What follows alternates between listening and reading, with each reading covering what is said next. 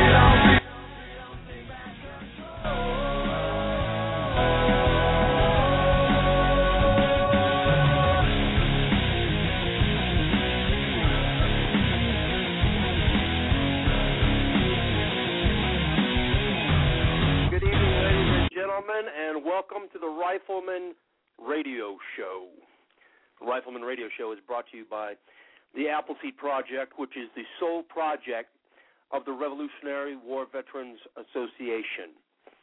The Revolutionary War Veterans Association is dedicated to bringing you the absolute best fundamentals of rifle marksmanship program in the United States today. I mean the absolute best. No one does it like we do. No one really does it at all. And we have worked hard to make sure that we have our craft down, we have our trade down, and uh, no matter what your skill level is, if you come to an Appleseed uh, two-day rifle marksmanship weekend, uh, you're going to get uh, your money's worth and more because we're going to teach you all of the all of the skills and techniques handed down to us from 500 years of uh, firearms usage. And not only that, you're going to get some information that maybe you didn't get uh, anywhere else. Maybe you didn't get it in public school. Maybe you haven't heard it. Maybe you didn't know that April 19, 1775 was the day our nation began. It wasn't July 4th. That was when we declared independence. But our nation actually began on April 19, 1775. That's when men and women stood together in ranks to fight for their freedoms, fight for their liberties. And this occurred at Lexington Green, at the North Bridge in Concord, and along Battle Road back to Boston. You're going to hear about this. You're going to hear about the ideas that uh, that the founders had for this nation, and you're going to hear about the folks involved in April 19th, who they were, what they did, why they did it, and what you should be doing today. You know, I, I talk to you guys all the time about the sacred responsibility that each and every one of you have, each and every one of us have, to maintain the freedoms and liberties that living in this nation affords us. And it's no easy burden. Uh, the responsibility that you have is a sacred one, and it's a non-delegatable responsibility.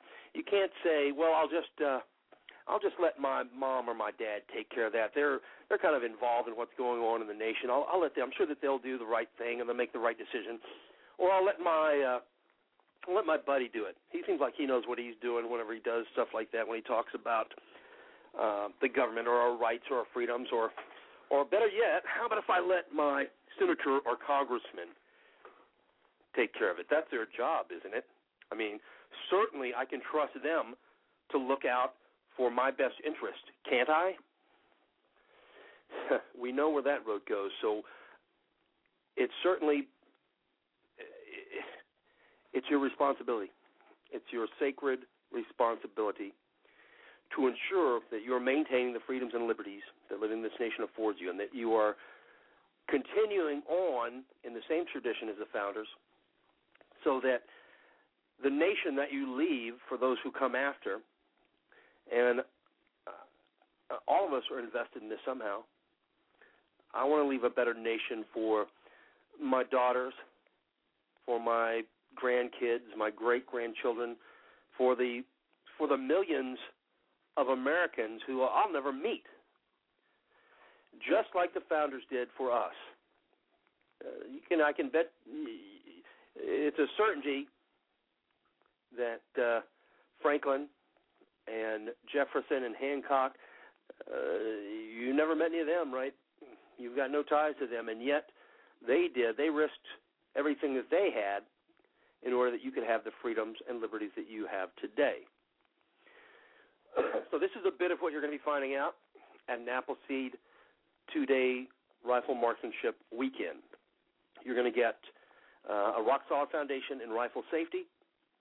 You're going to be taught uh, the full set of fundamentals for rifle marksmanship that's going to, no matter where you go on your rifle marksmanship uh, path, you're going to need these. This is not the basics. This isn't the bullet goes out of this end and the this end goes against your shoulder and and don't get them mixed up. This is these are the skills and techniques that you will need no matter where you're shooting or why you're shooting. If you're going to uh, if you're going to hunt game, then you need this uh, just as much as the high power shooter or the military marksman. So, uh, so you want to find out how to get to an event because we host uh, an event every weekend somewhere uh, in the United States at a location within a reasonable driving distance to you is a rifle marksmanship weekend. Every single weekend of the year, within a reasonable driving distance of you, is an Appleseed two day rifle marksmanship event. And when I say reasonable driving distance, I mean a reasonable driving distance. And of course, that's different, more different from some people than others. But my first event, I drove, uh, I guess, about 16, 1700 miles one way. so I think anything under that is fairly reasonable.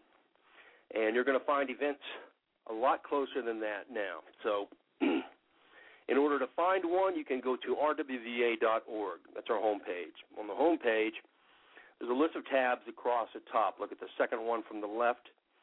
It will say Appleseed. Put your cursor on that. You'll go to drop down menu. On the drop down menu, select schedule. That'll take you to a page that will show a map of the United States. Put your cursor on the state where you would like to uh, attend an event. Click on that, and it'll give you a listing of the events held uh, uh, for the year in that state. Now, if you live near a uh, state border and you want to see other states' events, or you want to see what's going on all across the United States, in the text above the map, there's a hot link. You can click on that. Once you've decided where you'd like to attend an event, and when I when I say once you've decided, what I mean is don't think about attending an event. Don't uh, don't think the, about it like this would be something. This is something I should probably do someday because uh, sometimes folks' lives are filled up with things that they should have done, things that they wish they would have done, and don't let this be one of those. Make this an event that you uh, you make sure that you at, attend. so when you look at the uh, event page and you find the one you would like to attend, there's two hot links to the right. One of those says uh, event information. That'll take you to the event information page. That'll give you the location, who's running the event, where it's going to be held, contact information, and any additional information, state laws, etc. And then right beside that one is another one that says register. That's so you can pre-register to attend the event. Now, uh, I'm not going to tell you that uh, if you don't pre-register that uh, that the event's going to sell out and you're not going to make it. There's a there's a good chance that you'll be able to do a walk-on, but it's going to cost you ten bucks more, and you do run the chance of the event being sold out uh, before you go there. Plus, it helps us. We're doing hundreds of events every year. I mean, uh, every month now. Every year. That was many years ago that we're doing a hundred events in a year. We're doing hundreds of events every month now, and uh, it helps us to know how many people are going to be at a certain location because we have to schedule thousands of uh, instructors to to make sure that they are getting to the event, uh, hotel reservations, airlines, rental cars. We have to have gear shipped out to each of the events, porta potties, etc. And there have been several occasions where we've had events that were sold out. And because we knew that they were sold out ahead of time, we were able to secure additional uh, line space at, at a location either at that event or uh, you know somewhere in that town. But I can guarantee you that if we don't know that it's going to be sold out, we're not going to do that. All right. So do yourself a favor and help us out by pre-registering for the event. all right. this is uh, the last show of 2011. It seemed like it just flew by uh, in one way. And uh, I was talking to uh, Respiratory Pop today on the phone, and we were talking about how time seems to spin by, uh, and it really spins by in Appleseed because it almost seems like uh, Appleseed years are like dog years. That uh, you know, for every year in Appleseed, it seems like uh, it seems almost like seven years long, and uh, the things that have occurred um, semi recently, like six months ago, almost seemed like it was uh, was years ago, and uh, and it's been a great year, and uh, we've been growing at an amazing rate. There's never been an organization like this that has grown at this rate, and certainly there's a lot of uh, there's a lot of glitches when you when an organization grows so fast, when the membership grows so fast, and then when when you're running so many people through the program, when you're spreading the message at such uh, a fantastic rate, then uh, there's going to be stuff that goes on. But we've had a fantastic year. Next year is going to be even better, and uh, we'll start off the radio show's new year with uh, Dr. David Hackett Fischer. Dr. Fischer is a Pulitzer Prize winning author of Washington's Crossing, and he's written uh, a great many books, including Albion Seed uh, and uh, Champlain Dreams, and of course, the Appleseed Project uh, unofficial textbook, which is Paul Revere's Ride. Now, you guys uh, have read Paul Revere's Ride, so you know there uh, there is no greater detailed book on the events of April 19, 1775 than Paul Revere's Ride by David Hackett Fischer. And when he wrote Washington's Crossing, he did uh, the exact same uh, fantastic job, and certainly it was good enough that it won a Pulitzer Prize for him. And uh, I've spoken to him on the phone uh, several times lately, and uh, we had a, a great conversation uh, yesterday, and he's doing a lot better. He's got past his uh, his illness, and he's back on track. And for a man who is uh, well, he's got to be uh, 75 or so. He's really traveling at full speed, and he's uh, excited to come on the show. And we're going to be talking about Washington's crossing and the uh, battles of Trenton and Princeton the first Battle of Trenton, the second Battle of Trenton, and the Battle of Princeton, and the effect it had on the American Revolutionary War because it was a pivotal moment in history.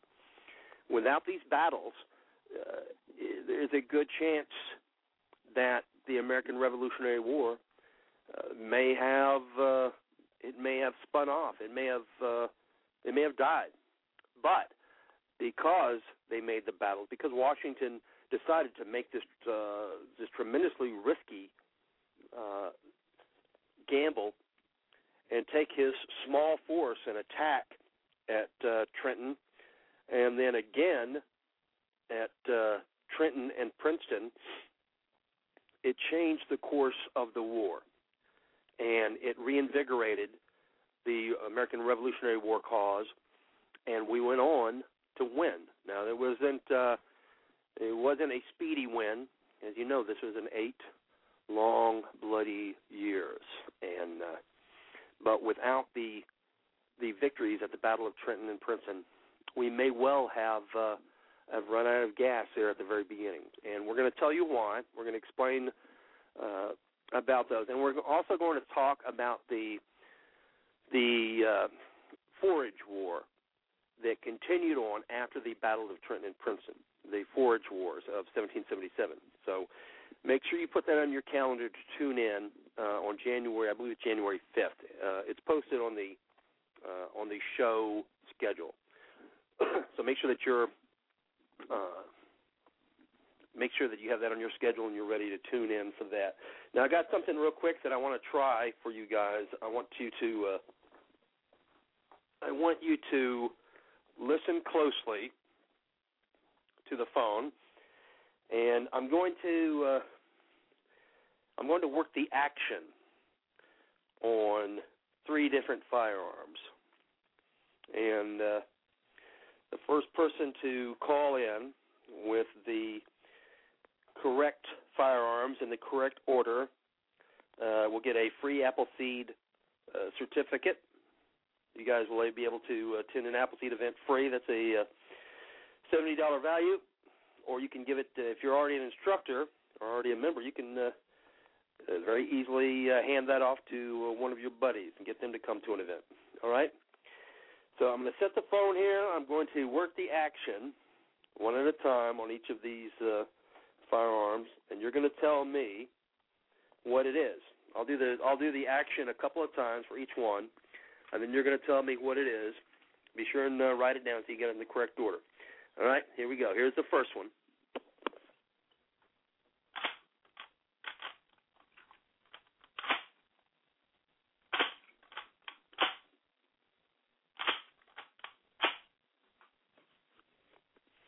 Okay, that was the first one. Here's the second one.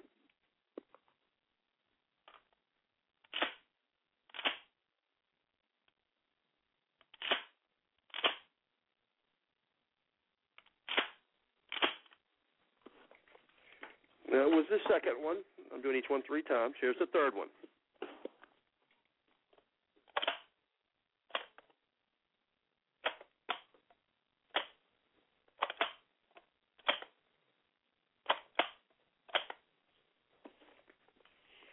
All right.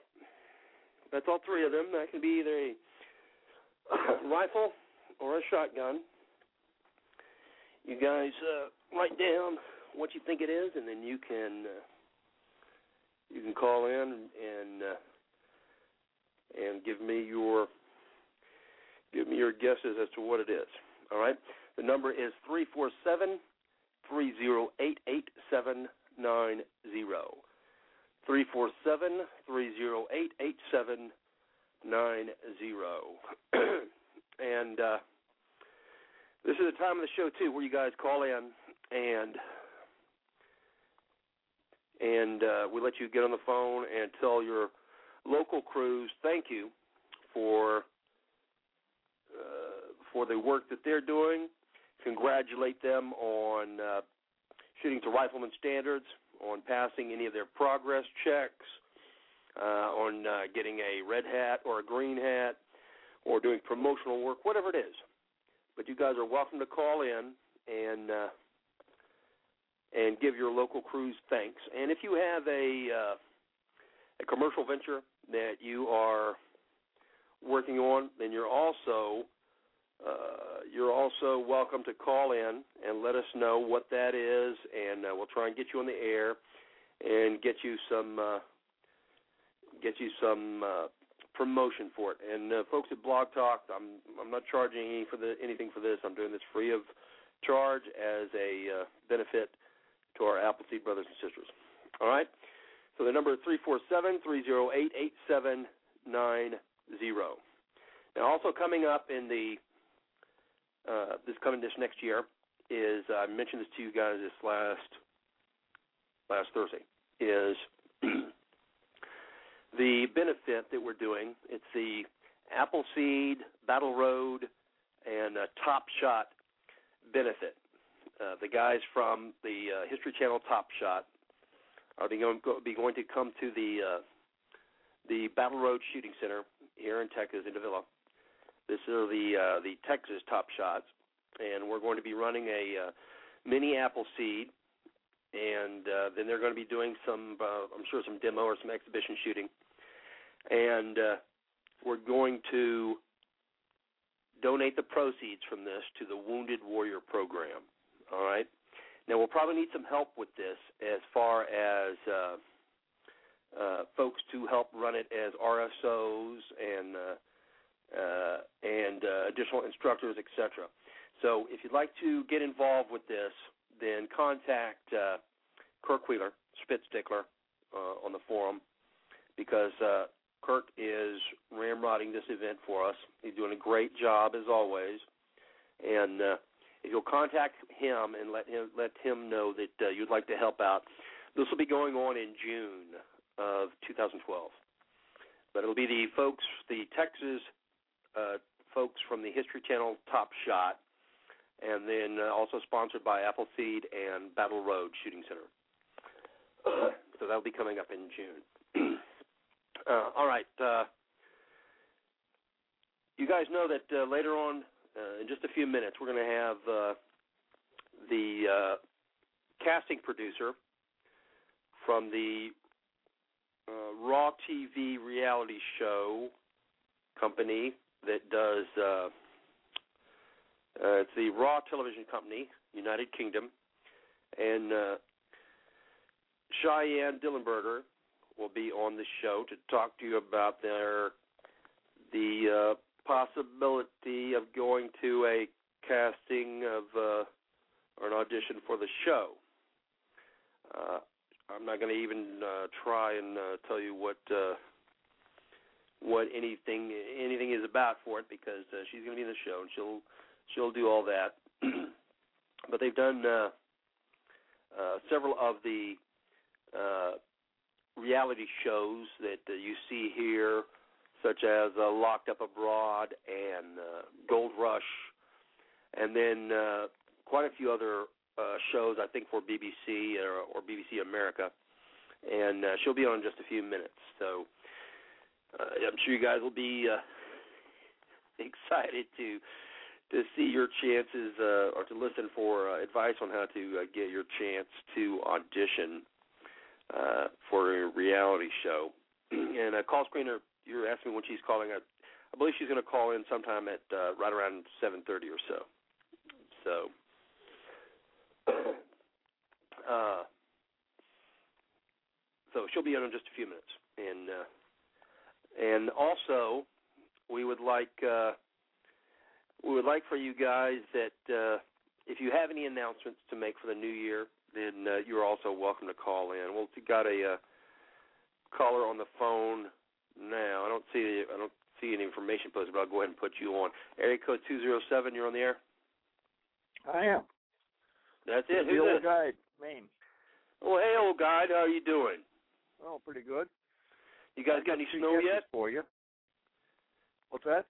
You got any snow yet? We've had snow. We lost it all uh, last Thursday. We had a heavy rain. We lost it. So we, we've got cold, frozen ground.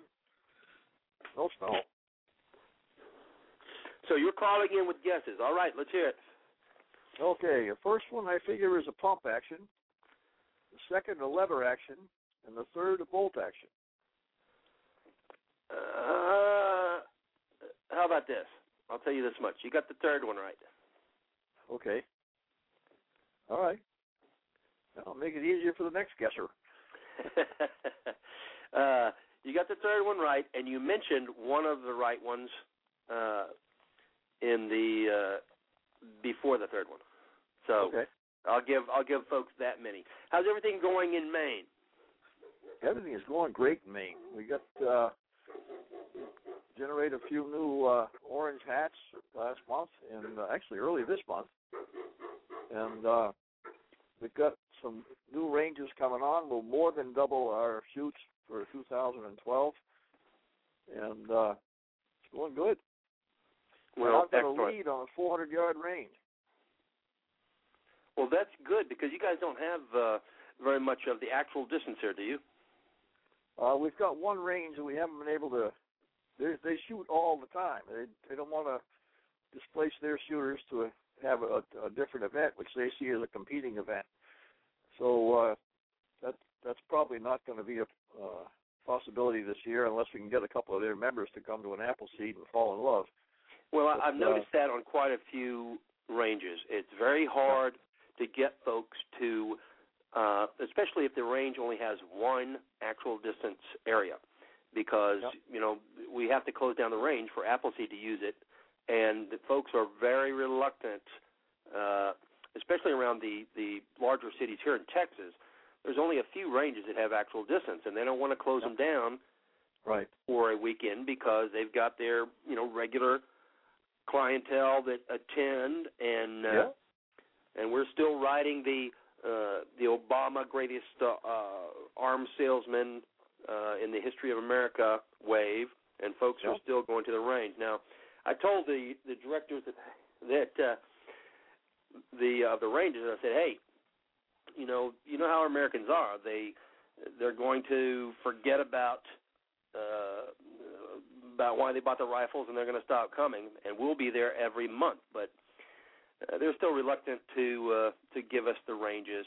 So Yep. uh, we'll just have to wait. Well, I'm good deal for you guys on on getting one, and I hope it comes Well, through. And I, I found this gravel pit. It's it's nice level ground. We'd have to build a uh, an outhouse, which is a lot cheaper than renting a, a porta potty. But uh, Right. I I own a backhoe, so that's not a problem.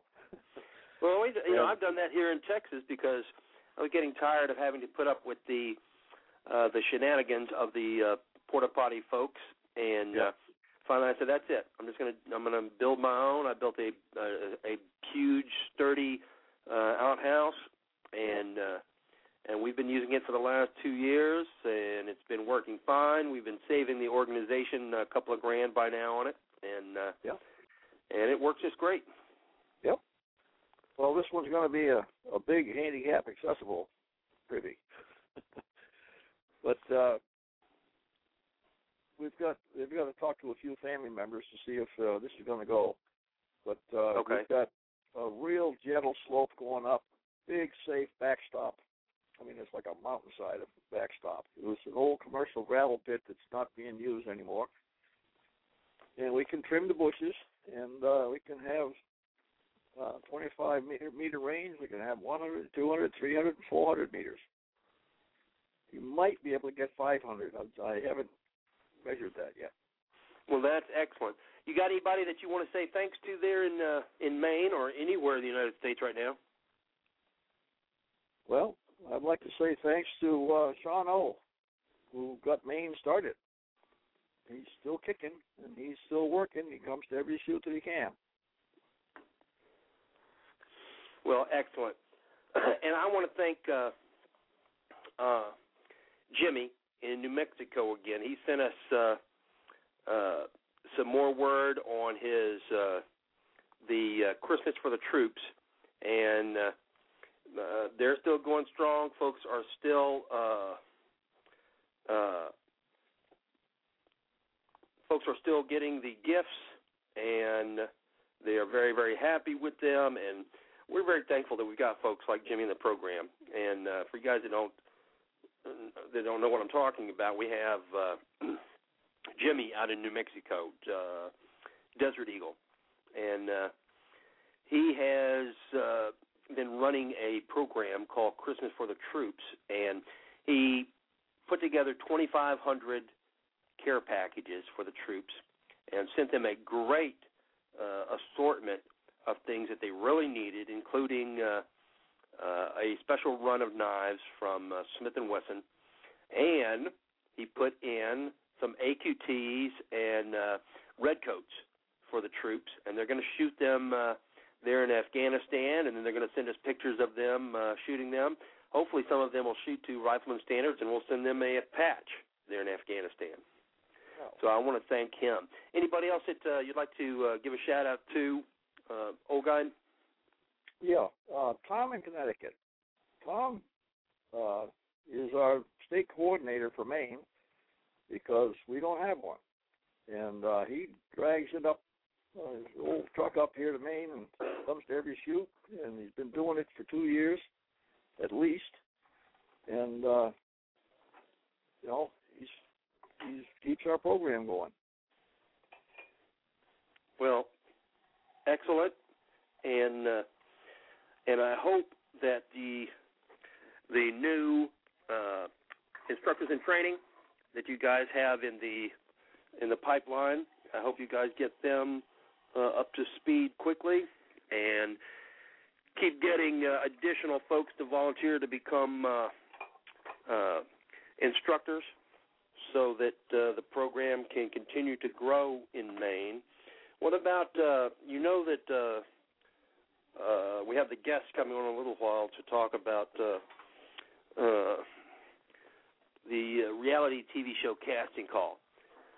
you have any folks there, or are you yourself interested in uh, in uh, auditioning for a reality show? I'm not, but I think I know one that might be. Okay. Okay. I, I, well- I, I had not heard about this before, but this is a new orange hat that we've got in Maine, and uh, she lives about a mile and a half out in the woods, and there is no road going there. Gene All right. Well, be sure and get the information down. Listen, uh, I'm going to take another caller. Oh God, thanks. Merry Christmas and Happy New Year to you. You're welcome. All right, take care. Yep. All right. Uh, area code nine one seven. You're on the air. Hey, it's Cheyenne from Raw Television. How are you? Oh, hi Cheyenne. I didn't know that was. Uh, I didn't see that that was your number. I was looking for a different number. Oh, I'm sorry about that. I'm calling from my cell phone. Is this okay? That is excellent, uh, folks. I want to uh, I want to welcome you to uh, Cheyenne Dillenberger, who is the casting producer for uh, Raw Television uh, United Kingdom. Is that right? Yeah, that's correct. I'm actually in the New York office, but the uh, Raw was founded uh, in the UK, so their main office is in London, but I'm working out of New York um, on this new project. So um, yeah, I'm happy Well- to be on the show and uh, really excited to talk a little bit about what we've got going on. All right. Well, welcome to the show, and uh, and let everybody know what's going on. I, I've kind of uh, all I did was just give them uh, who you were and that you're coming on, because that's about all I knew. So give us a uh, give us the, the spiel on what's going on. Well, I will do my best. Um, and Merry Christmas. Thanks for for uh, scrambling to have me on this week. I know it's a busy week for for most folks, so um, I'm happy to to be on the on the program. Um, so basically, Raw Television again is a production company based out of London originally, but now um, also in New York. And uh, we make um, a couple shows that people might be familiar with. Um, one of them is uh, Locked Up Abroad, which is on the National Geographic Channel. And then there's another one that's called Gold Rush Alaska, which is on the Discovery Channel. Um, and that's, I believe, in its second season. Um, that's just uh, started a few uh, weeks ago. So, uh, you know, I don't know if anyone's familiar with those shows, but those are those are ours, and we're actually working on a new project, which is what I'm working on. And the new project is really uh, it's for one of uh, the major U.S. cable networks. Um, it's in the early stages, so we're not really at liberty to say which one it is at this point. Um, but it's one of the ones that uh, is, is a major one, and they're you know they're looking for something that's it's kind of in response to, to how well uh, Gold Rush has done, and some you know viewer viewers writing in asking for more of this type of show. And if anyone who you know isn't familiar with Gold Rush, it's about a group of guys um, who you know moved up to Alaska to start prospecting, and really you know have learned the hard way how tough it actually is, and um, you know are really trying to make a go of it because other you know things that they had tried to do in their life didn't work out for them.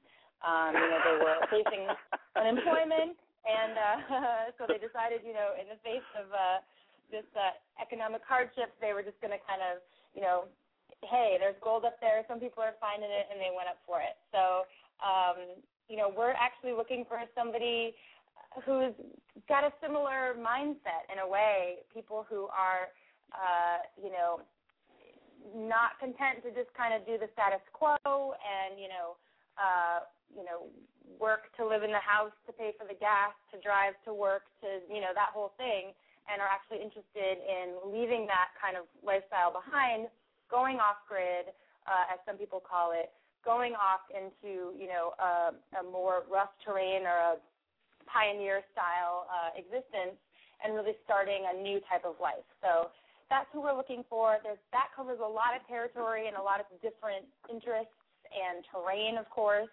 So at this point, it's really early stages, and we're just looking for people who might be interested um, in talking to them and, and kind of seeing what stories are out there. Right, and I told my wife about this, and I have uh, five young daughters, and uh, I told my wife about it uh, just as a joke, telling her that uh, that we've been selected to do this, and uh, I thought she was going to.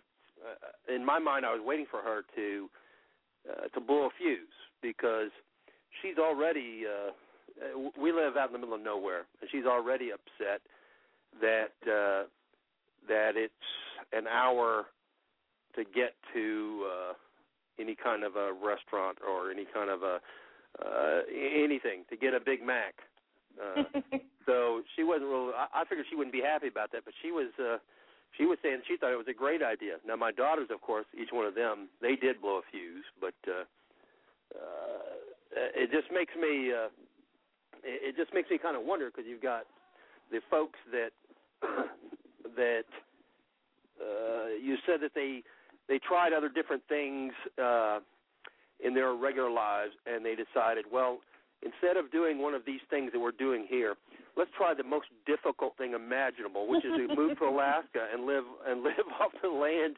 and find gold. That should be easy, right?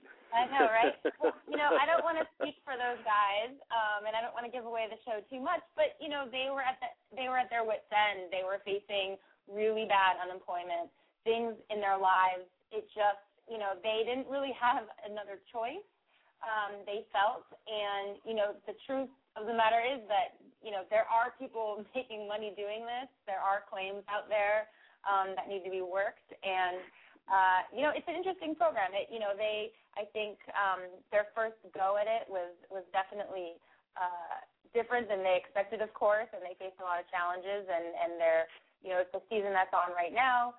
Um, you know, you see that they've learned a lot, and they're, you know, a- approaching it in a different way. And you know, yeah, it did seem to a lot of people, it did seem a little bit. Uh, a little bit out there, but you know, um, modern technology, and uh, you know, they're not, you know, they're not panning for gold. It's, you know, they have excavators and that sort of thing. Um, but it, you know, for them, it, it did get to the point where they felt like it was an extreme and almost dramatic decision. Um, but Absolutely. felt like the right choice because it, you know, if it did work out, um, you know, they knew what would happen if they stayed, which is, you know, facing this unemployment. You know, they, Right. they knew that it was going to be dire straits. And if they left, you know, at least there's a chance that if they they stumbled upon, you know, I mean, but that's you know that says a lot about that does say a lot about you know you know, and I'm sure everyone feels differently about this, but it says a lot about the the economic climate in the country today, and you know, that, Yeah, that well, is you're- true, and it- people are it making sounds like you're- decisions. It sounds like you're trying to make it sound like a really smart, rational decision, Cheyenne. Well, they are on television now, so they've got that going for them. Uh, yeah, and I don't know those. And I have to say, I will say, I don't know those guys personally. I don't work on that show, so I don't want to speak for them. So I really, um, this is a different project, and uh, but I do understand it. You know, I do understand if you've got nothing going for you and you don't have a job and there are no jobs and you get this opportunity to go, you know, and there are for sure, definitely, and you'll see on the show, people are, you know, making various amounts of money, um, and there are ways to approach it to to make it a little bit more practical, which they've learned now. Um, you know, it could be a good option for some people who want Well, that I- type I of think- work and adventure. I think So- you're absolutely right. I think it would be an excellent option. I think that anybody who had that chance presented to them, I think it would be an absolutely fantastic option because anytime you're faced uh you're faced with trouble or you're faced with uh uh economic hardships, etc. I think the very best thing you can do is to is to say uh, I'm going to challenge myself ultimately. I'm going to put all my chips in. I'm going to go for broke because that's the spirit of this nation. That's the spirit that it takes to win. Nobody's going to get anything. Nobody's going to make it anywhere by surrendering, uh, by giving up. You you can never snatch victory from the jaws of defeat if you surrender. It's never going to happen. So I think that they made excellent choices. I think that And I uh, really, yeah, I really do agree with that. I feel like you know it's all about being proactive, and when the things that you know you, I think for them, and again, I don't want to speak for them, but from you know the way I interpret the situation and the way that I, you know, feel about it, it really is. If you play by the rules and you do everything you're supposed to do to get this certain life, and then all those rules get thrown up in the air, and it doesn't work like that anymore. You know, you really it is a challenge to be proactive and to say, you know, what can I do to have the life that I want to have? You know, this everything has been turned upside down and this isn't the way it's supposed to go, but, you know, in the face of that adversity, um, you know, how do I move forward? And I think, you know, part of that spirit is what we're looking to capture in this new project, which is really just again about talking to people who are doing things that might inspire other people who are watching, um, might be things that people. It's really for us, and and it's really exciting. The the most fun for me, the most fun part of the job is really, you know, I sort of I know very generally what I'm looking for, but it's really all about talking to people and finding stories to tell. Um, and so we don't really know, you know, what the show is going to be because it's all going to be based on who is interested and who comes to us and who is willing to tell their story. So, you know, at this point, it's really exciting and interesting because we just start getting these emails rolling in, um, you know, where people are saying, you know, things that I never even imagined people would be doing. But it, you know, it's like they're, you know, we're going to go do this and we're going to go do that, and this is our plan. And you know, I think it's really, um, it's the best part of the job for me because it really is all about telling those stories of real people. So, um, you know, we, we can take you know a second now just to tell people if anyone's interested in listening in, the best way to start the process. Um, to start the dialogue Well, with us is to email What are, us. what are you looking for? And it, it, are you looking for someone who is already uh, like living in a pioneer fashion, living off the land, or, or are you looking for somebody who says, "Hey, that's that's what I always wanted to do," or or somebody who knows what they're doing, or somebody who is going to uh, who's going to be uh, uh, like the dramatic uh, implosion uh, on the show? Um, a little bit all of the above, I have to say. Um, again, it's really early stages. We often call this um, the fishing trip part of the of the process, which is where we just talk to everyone who we can get our, you know get a hold of and anyone who's interested, um, because the direction of the show can really change based on who we meet and who we find out about. Um, I will say, um, I'll just go through the categories. Someone who's already uh, you know living off grid or living um, just a different sort of lifestyle, you know, has left the rat race and is doing something else. We'd love to hear from those people. Um, though for the show, it'd be really great if you had something that was going on in the next, you know, six months to a year, whether that be, you know, building a new project, having people coming to join you out on the property that you're living in, something so that, you know, if we go and film with you, it's a little bit going on, um, you know, in a something interesting other than, you know, you know, today I'm going to make breakfast and then you know take it from there. Um, so if you have if you're already out there, we'd still love to talk to you. Um, you know, especially if you have some some plan or some goal that you're working toward. Um, if you are you know still uh, a dreamer and you've just kind of started thinking about this kind of uh, move, you're reading the forums and the message boards, you're watching some of the programming that deals with this subject matter. Um, if it's something you've looked into, however seriously or not, whether you're, you know, looking at land or you're just really kind of fantasizing about it, we'd love to talk to you as well, especially um, because that's really interesting for us to be able to follow someone as they, you know, do the process from start to finish.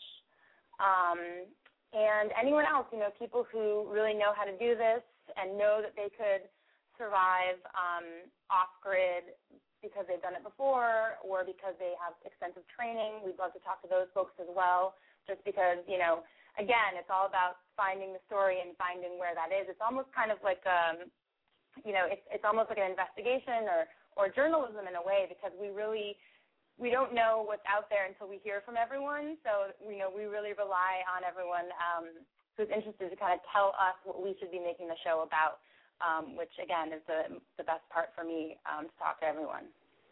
So this is this is the part that you really enjoy. Well, of course, this is your uh, you as a casting producer will will pretty much set the uh, the pace for the show, right? I mean, because if it's going to be the folks that you select that are going to make up the body of the show, which will then determine what the show is going to what it's going to do.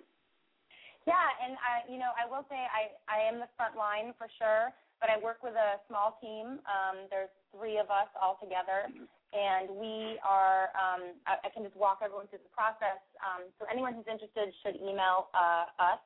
Um, the email, and I'm sure we'll repeat it a million times, is casting at rawtelevision.co.uk, and all of those emails go directly to me.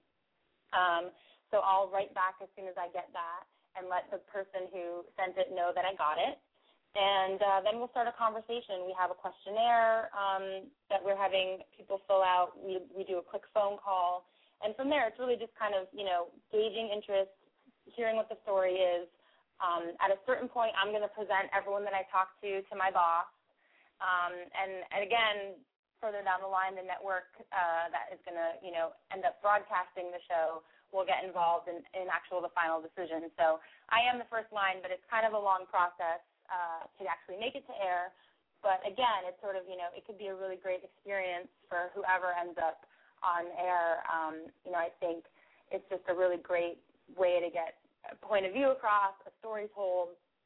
Um, and again, you know, just you know, to to entertain people but also to inform people about a different point of view or a lifestyle or you know something that they didn't know necessarily was out there so i think that it can be you know really again it's it, it's exciting for me and i really i really do enjoy this process Well, let me give the let me give the uh, the email again out. It's and uh, call screener if you will put this in uh, to the uh, chat room too. It's casting c a s t i n g at raw television one word r a w t e l e v i s i o n dot c o dot u k.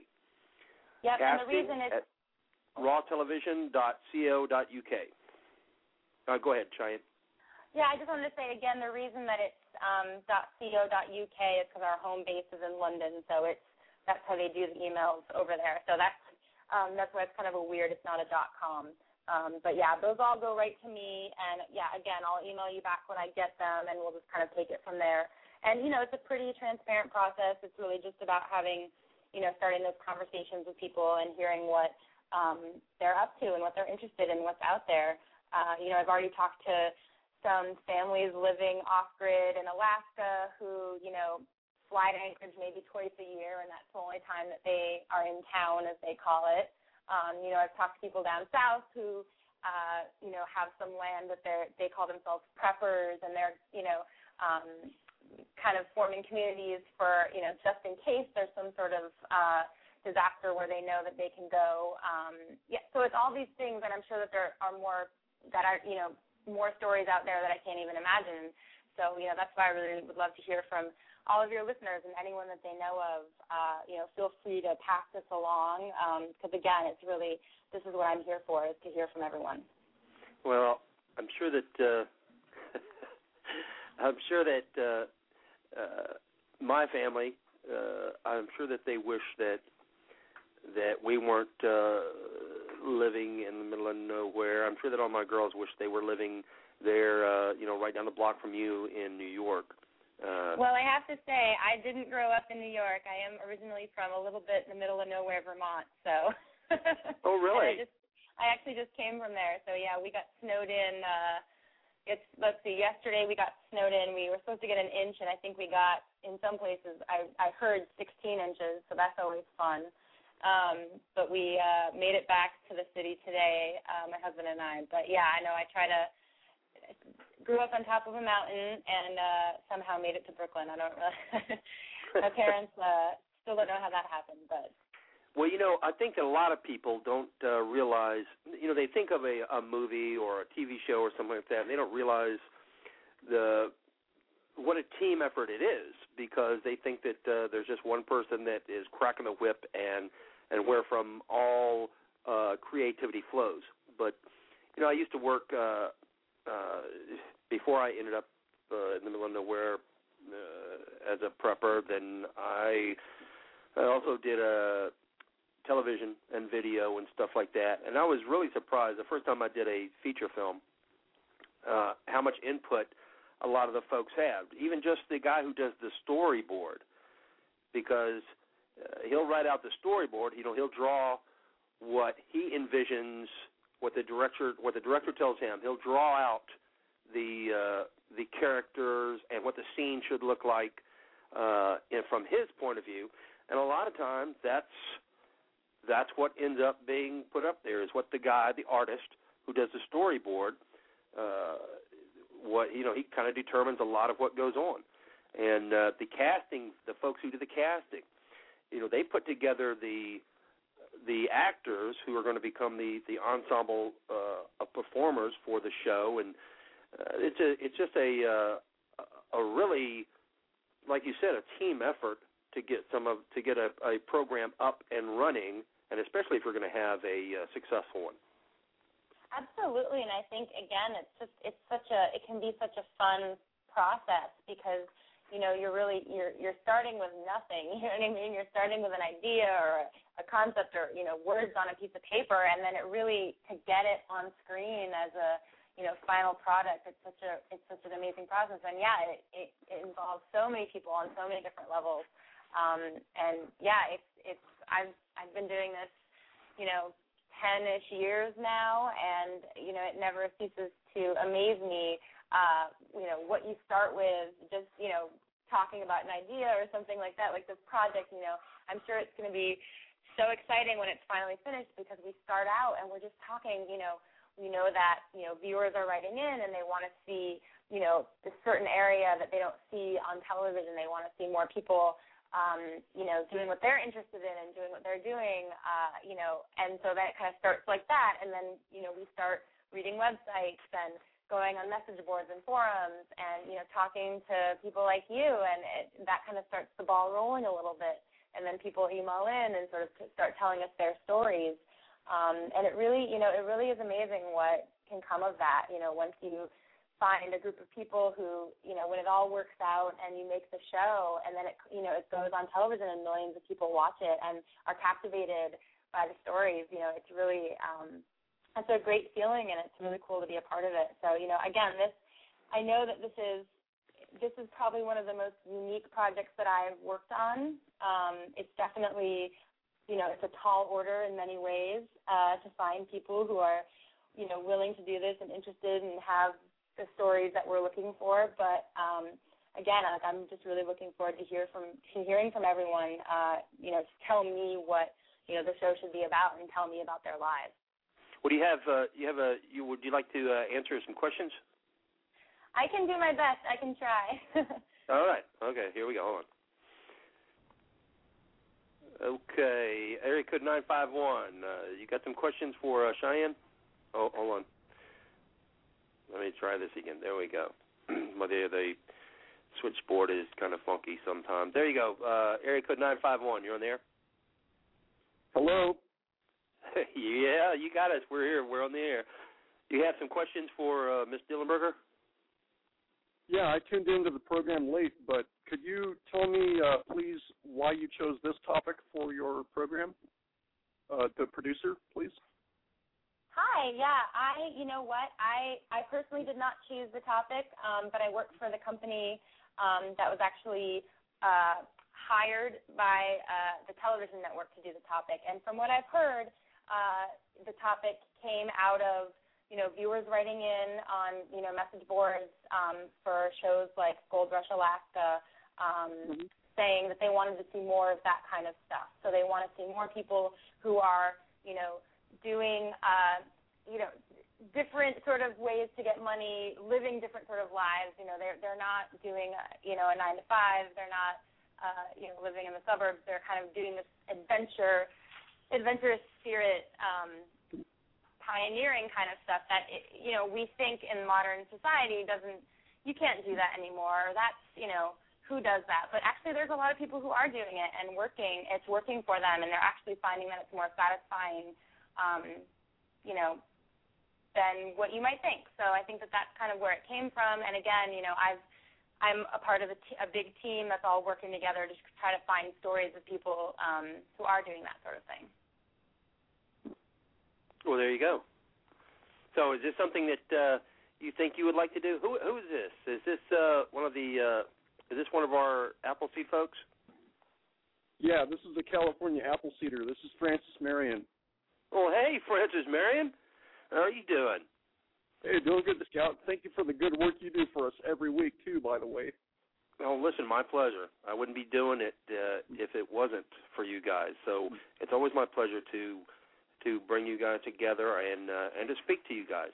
Well, what do you think, uh, Francis Marion? This sounds like uh, something for you because I, I know a lot of people think uh, California and the immediate picture they get in their mind is of uh, surf dudes and uh, stuff like that.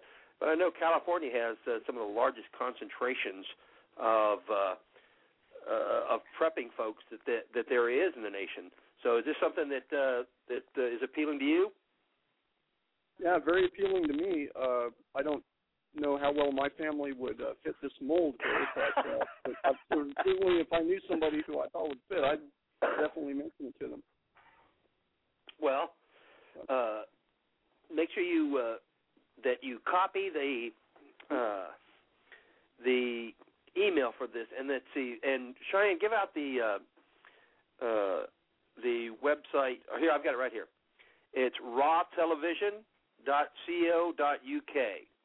That's the uh, website for the uh, uh, the for Raw Television.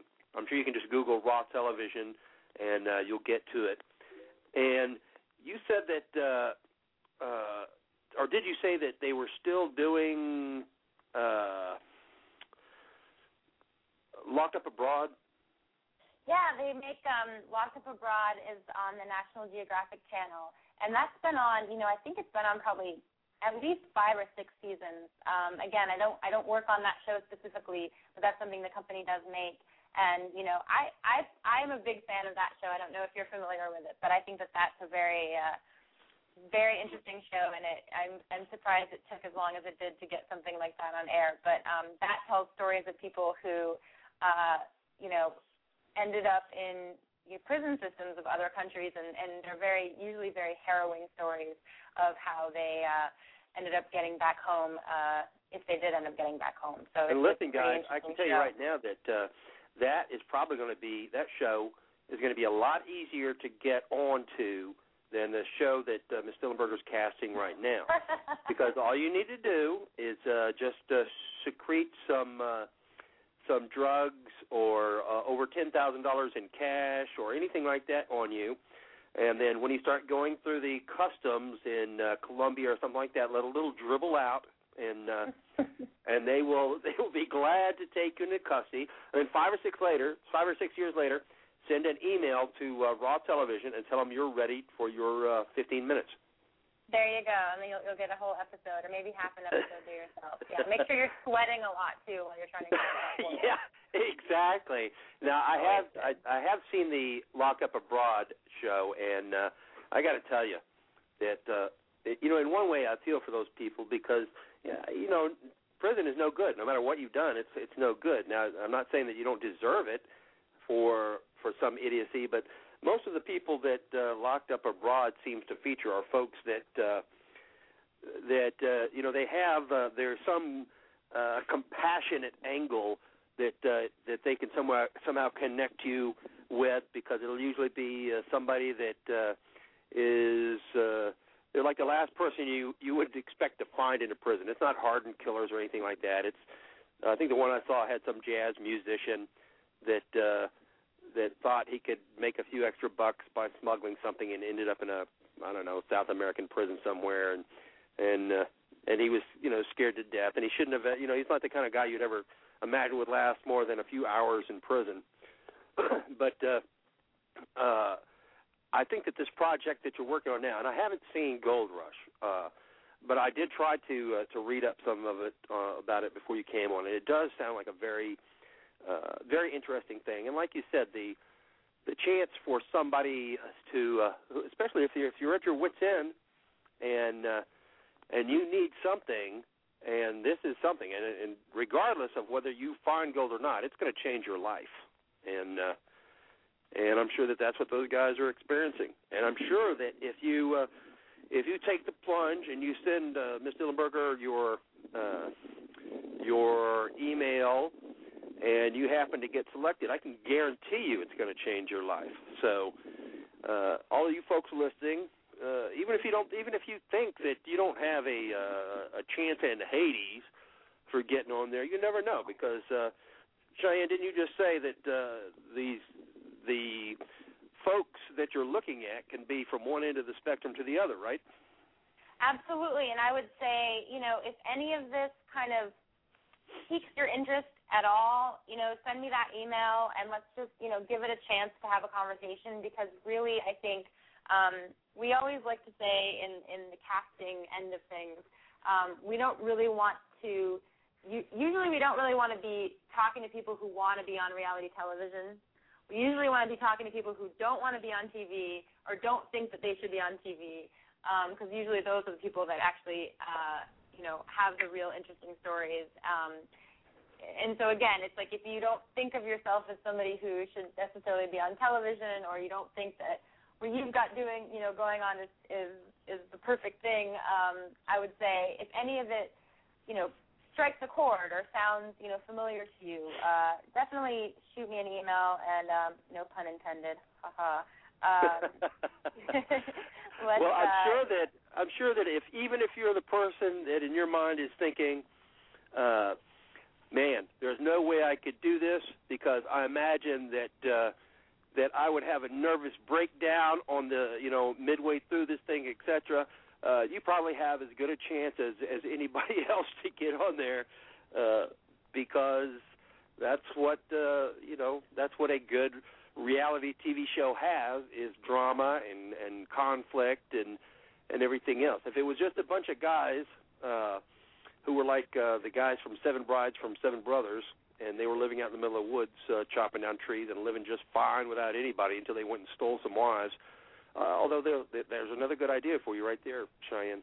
Uh, then it's, I'm it's probably not going to be a good show because they're all going to be happy. They're going to be singing songs. They're going to be doing just fine without anybody.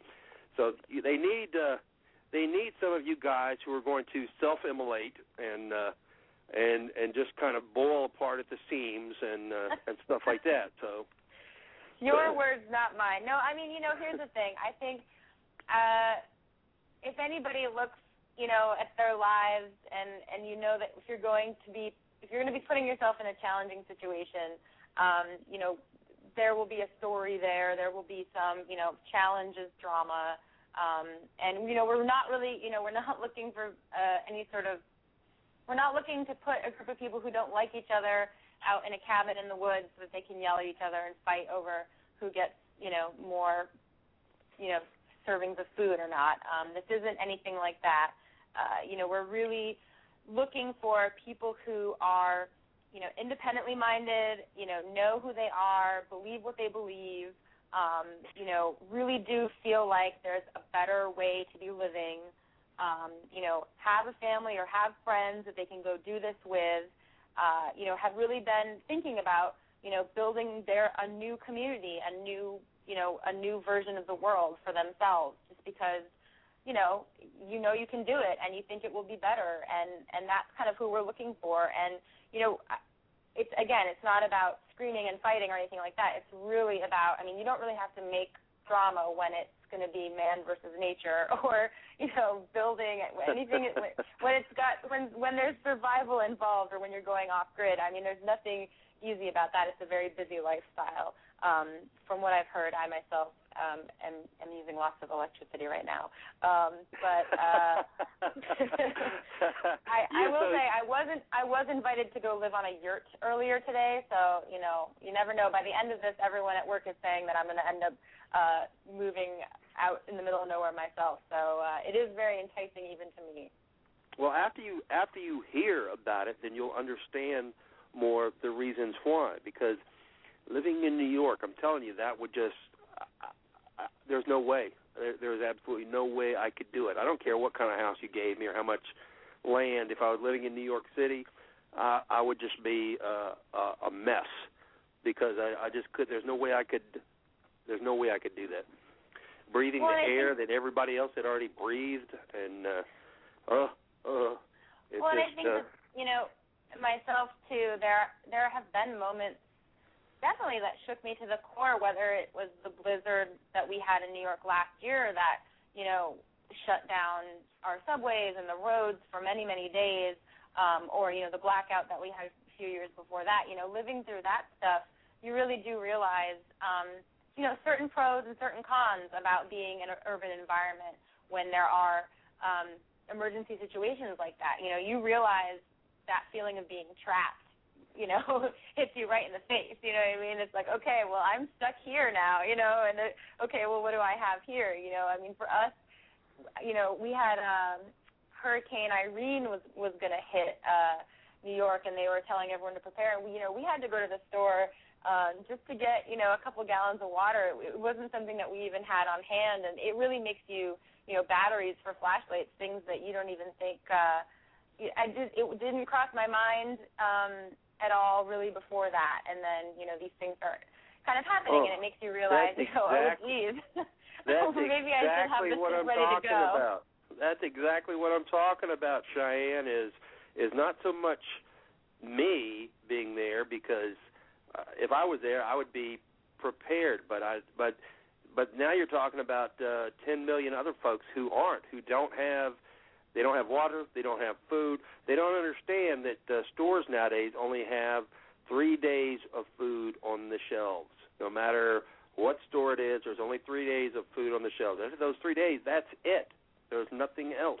And uh, and you have eight million hungry people. It's going to get nasty quick. And Well, you're on Francis, an island. What do you think? yeah, on an island too. And you're on an island, yeah. I mean, we have a car, and it's like the car will do you no good. You're not going anywhere. oh oh my God. Nervous that's laugh. Yeah, that's no, very- we, you know, it's definitely it's it's crossed our mind more than a few times, and uh, it's always a, it's always a very tense situation. Yeah, because we have. Well, I'm not going to go into. I'm not going to go into it a lot, but we have. We have uh, uh, meetings every two weeks, uh, hashing out uh, the details for for us who live out here in the middle of nowhere, and it's already hard enough doing that.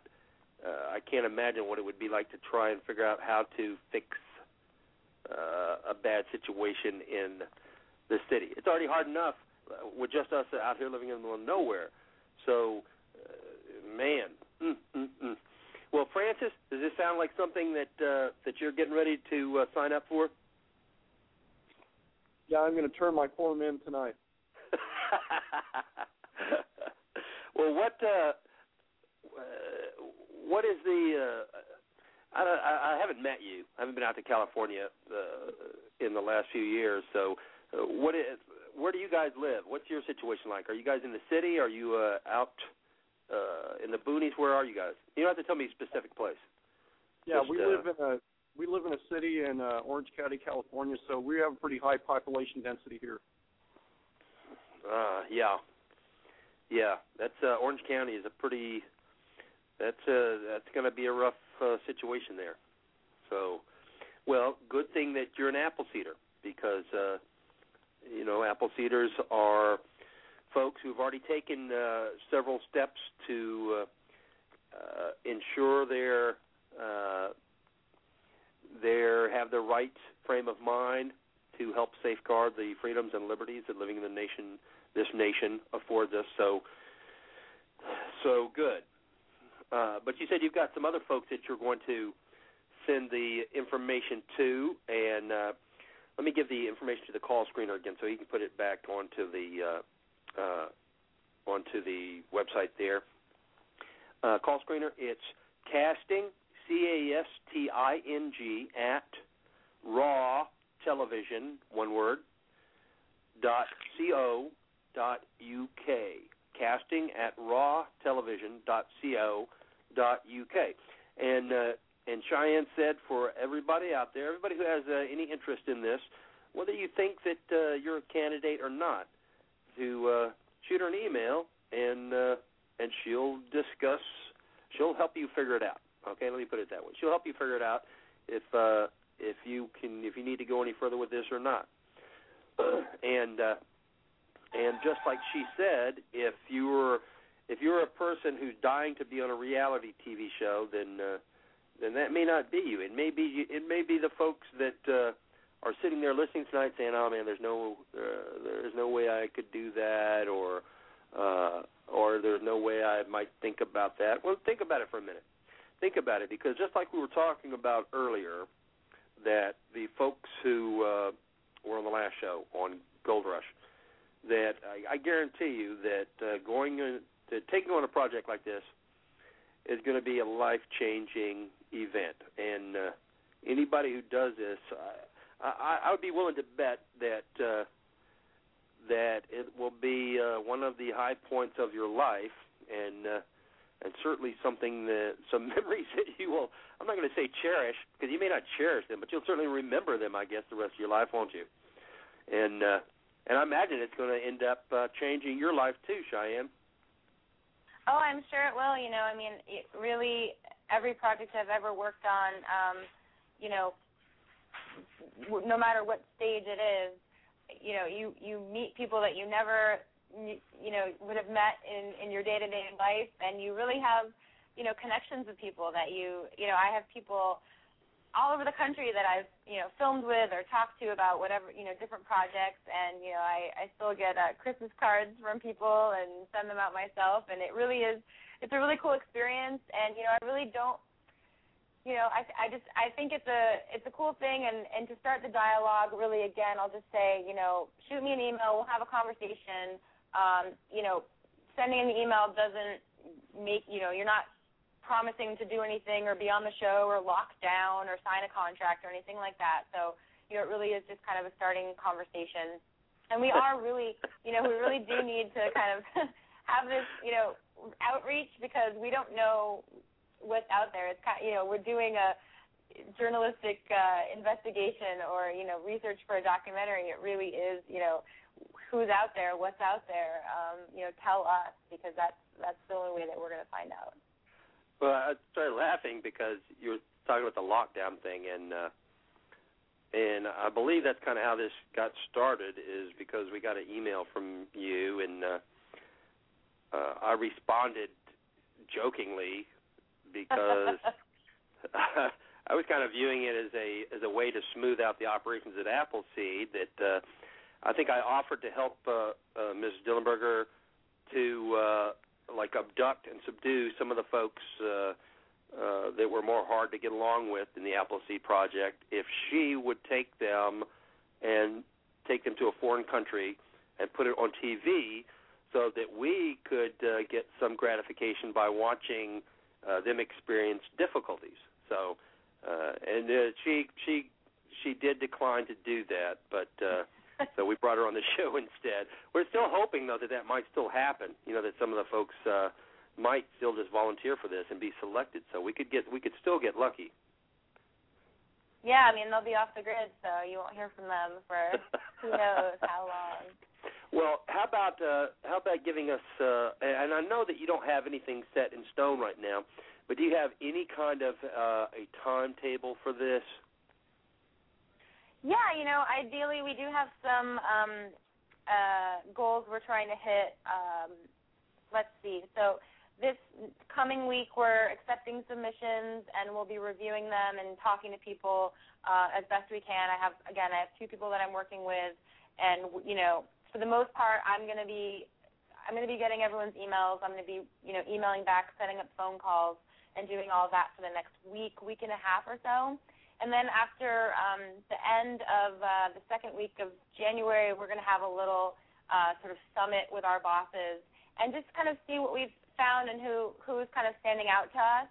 Um, and then from there, you know, we usually do some preliminary filming with people, um, and you know, hopefully by the end of the month, uh, you know, we have a goal to show some of the standout people um, to the network and and see what they think. And you know, I think again, it's sort of a long process, and a lot of things can uh, be thrown into the works to start and stop it. But you know, ideally, it would be something that we would be filming this spring through the summer.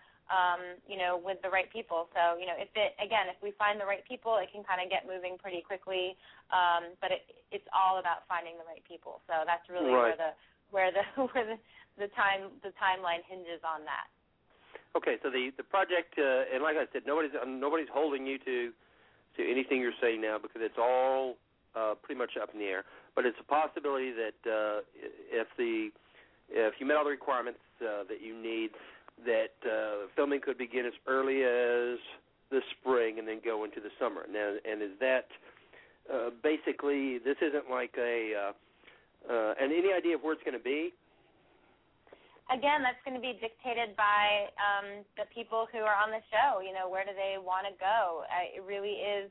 We're, you know, we are trying to keep our hands out of it as much as possible, and really be there um, you know, to document and to tell the story, but we're not doing anything at this point. It's not our our plan, or, or you know, we have no agenda to sort of make it like Survivor or anything like that. So it really is. Okay. We really are looking for people who want to do this, and we'll kind of tag along and film it as it happens. Um, eh, we're not, you know, the way that it is now is that we're not, you know, we're not looking to pick a bunch of different people and throw them on an island somewhere. It's really um, a different show than that.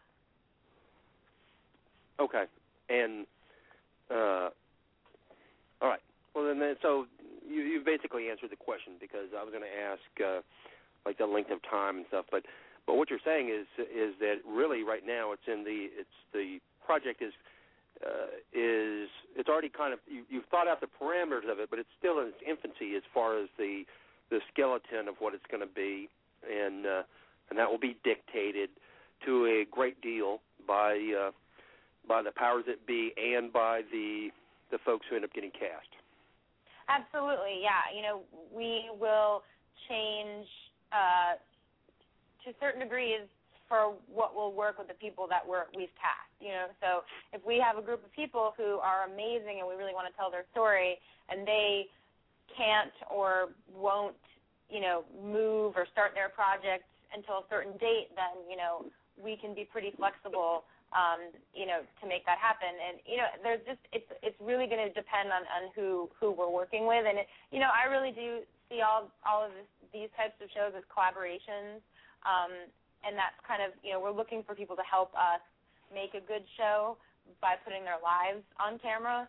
And so we all you know ultimately we want them to be happy with the process and the product because um, you know we want it to come back for a second season, and if they're not happy, they're not going to come back for a second season. So we really want it to be something that works for everyone um, and is a, a positive experience. And again, life changing for sure, no matter um, what happens. Um, and you know, I think the potential for some really great stuff to come out of it if you know everyone is uh, patient for the process and um, you know it's sort of in for the ride. I guess I'd say. Okay, and we've got uh, if uh, if you'd like to ask a question, we've got a few more minutes. If you'd like to call in, the number is three four seven three zero eight eight seven nine zero. I don't know how much time uh, Cheyenne has left, but uh, if you get if you call fairly quickly, I'm sure we'll uh, be glad to get you on three four seven three zero eight eight seven nine zero.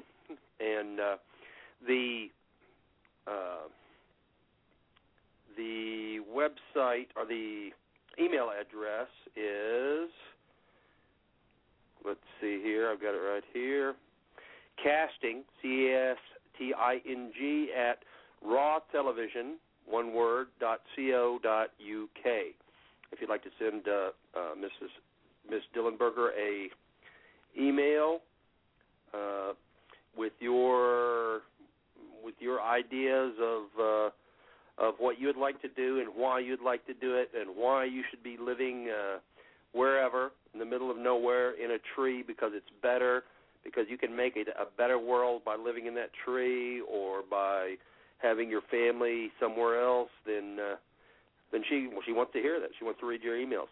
So send them to her and uh, she said that uh, the next uh, week or so they're going to be going through these emails and uh, and I'm sure you know you said you're going to talk you'll answer everybody as far as you'll let them know that you got their email and you're and that you're reading it right Yeah, absolutely. Uh, I'll email back and let you know I got it. I'll probably um, ask you some questions. You know, it's it's great when you when you send the email.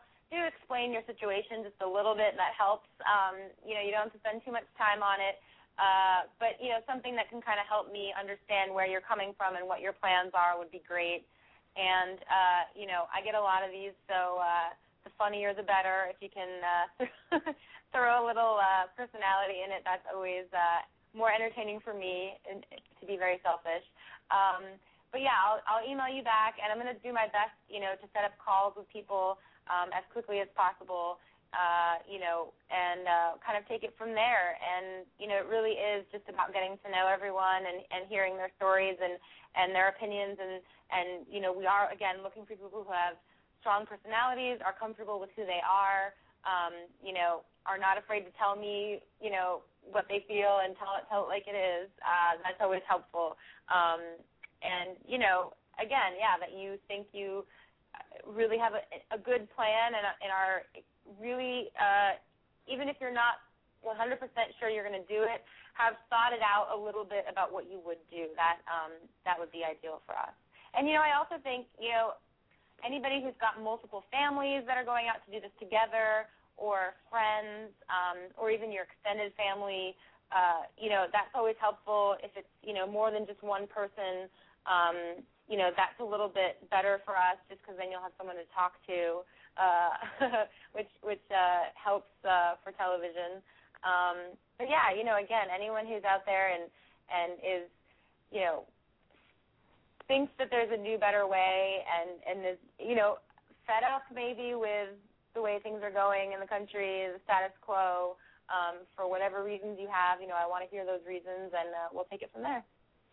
Well, I think that uh, I'm going to make sure that I submit uh, Johnny Appleseed and Savage Shooters uh, names for this because uh, there are two great people that could do this, and uh, I'm actually just kidding. Now they they may want to do it, but uh, Johnny Appleseed is one of our instructors. He's a great guy, but he he's got to be the ap- the absolutely most sharp dressed Appleseed I've ever met. So uh, I'm not I'm not uh, I'm not betting a whole lot that he'll end up there because uh, uh, he's a uh, he's a very sharp dressed man. But then again, he may. So uh, Appleseed, the uh, Savage Shooter and Johnny Appleseed, and let's see who else.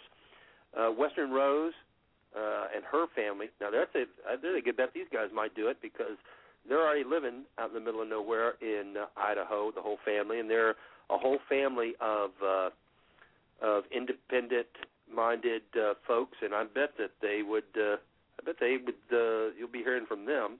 And I would uh, love to. and my partner here at Battle Road, Mark, I, I talked to him about it, and he said uh, uh, the only way he could do it is uh, is if it's somewhere that uh, the temperature isn't below 70 degrees and there's a flush toilet.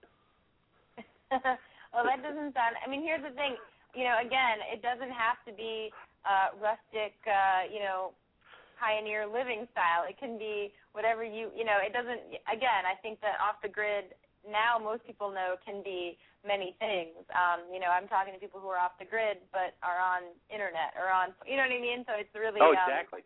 it, it can be many many things and i think the full spectrum is is great and i want to talk to everyone and and again you know it doesn't have to be that you're just moving there to live there it can be that you're you know you're moving there because you want to set up um you know uh some sort of uh marksmanship training school and you want to have people come out there and learn uh you know these skills and uh, lessons and kind of do what you guys do on the road, but in one in one place, and you just need it to be, um, you know, away from people because it's easier or because you need the space or something like that. You know, we're we're really open to a lot of different um, reasons and plans, and we want to hear what those all could be because you know that's really um, the exciting part for us. We don't want to tell people what the show is. We want you guys to tell us what it is. Right, and I uh, and I've seen plenty of folks who uh, folks who are who are off the grid, who you walk through their house and uh, there's no way that you would know that because it looks like a uh, a very high priced uh, uh, you know modern home uh, with everything, all the amenities. Maybe not uh, television, but some of them had television, satellite, and stuff like that. But their electricity came from their own uh, generated uh, sources, and uh, everything that they did was, uh, you know, they were not uh, in any way connected to any other services, electrical, water, anything, and uh, they were living out uh, a pretty fantastic life there. So, uh, and I didn't think about that, but you're absolutely right. I mean, off the grid uh, doesn't mean uh, roughing it. So, so you guys have a uh, pretty wide spectrum of uh, of available, uh, or the applicants can be from any spectrum.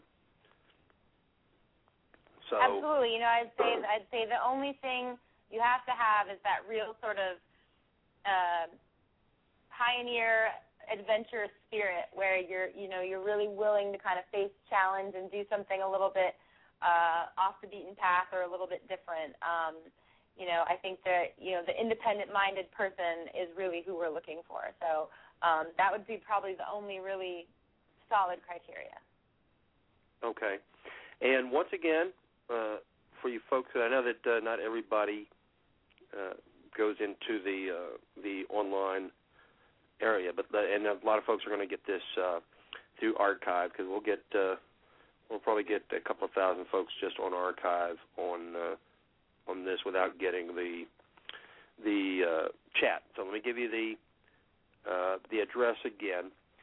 The email address is casting c a s t i n g at raw television one word dot co dot uk.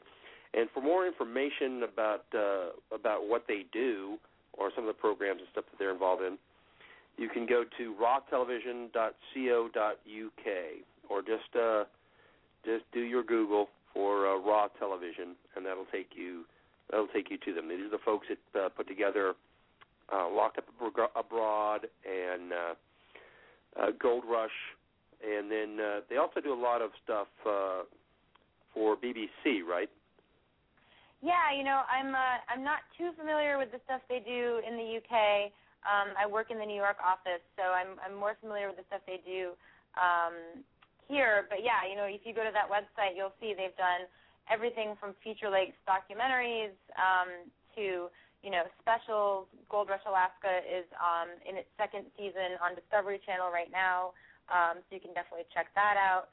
Um, but you know, they do a lot of different sort of investigative pieces um, and you know everything from what they call factual to entertainment. So you know there's a lot of different stuff on there, and you know they're an award-winning um, company, and you know I'm uh, really excited for this project, and I think you know it is a really um, it is a really refreshing and interesting process to be going through with them.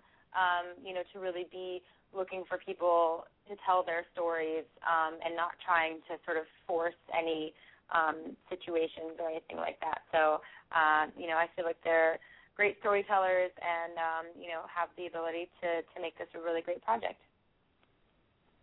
Okay. Uh, and I want to thank thank you so much and thank all of your listeners for letting me uh, gab for so long. Um, and uh, you know, I hope to be hearing from from all of you. All right. Well, listen. Thank you too, and uh, and we've given out the uh, all the information and stuff, guys. So uh, if you guys, if any of the folks that are listening, if you would like to do it, then uh, have no fears. Uh, jump in with both feet.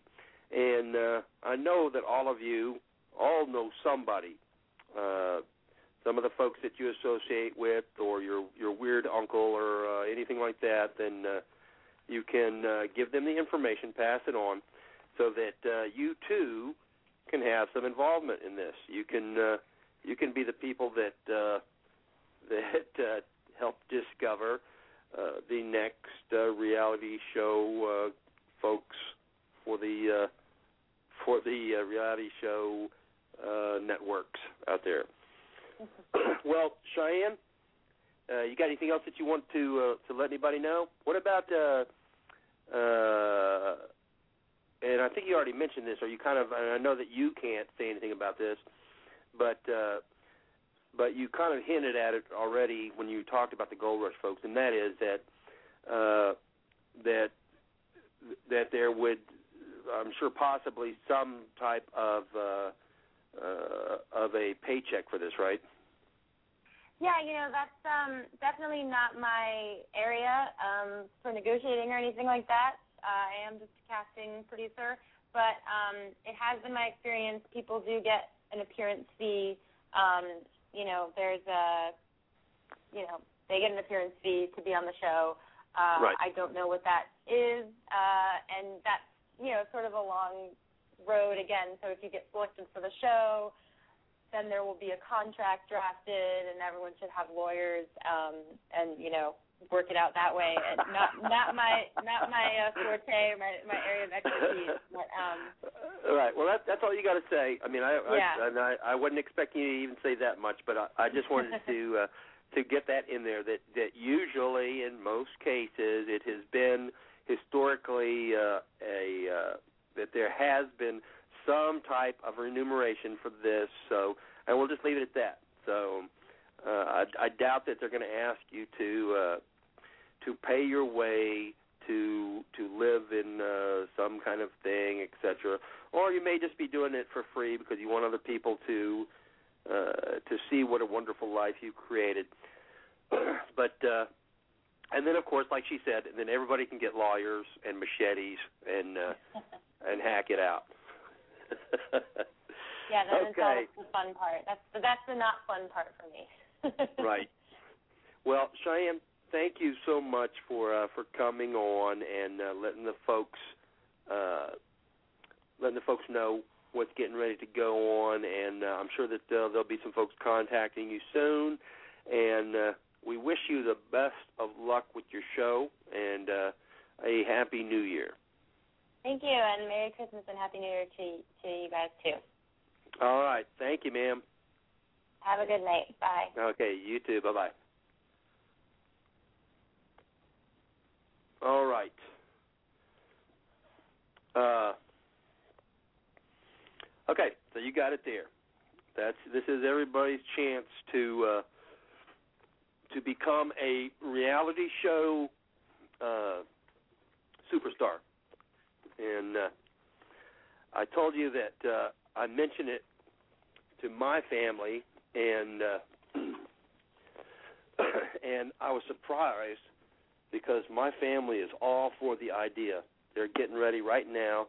They're uh, my daughter Kathleen is uh, busy uh, chewing on some raw leather to soften it up so she can make her some uh, some leather shoes uh, and uh, and stuff like that. My my other daughter Caroline is very busy uh, filling up a uh, a pillowcase with Hershey's Kisses, so she'll have something to eat while she's there.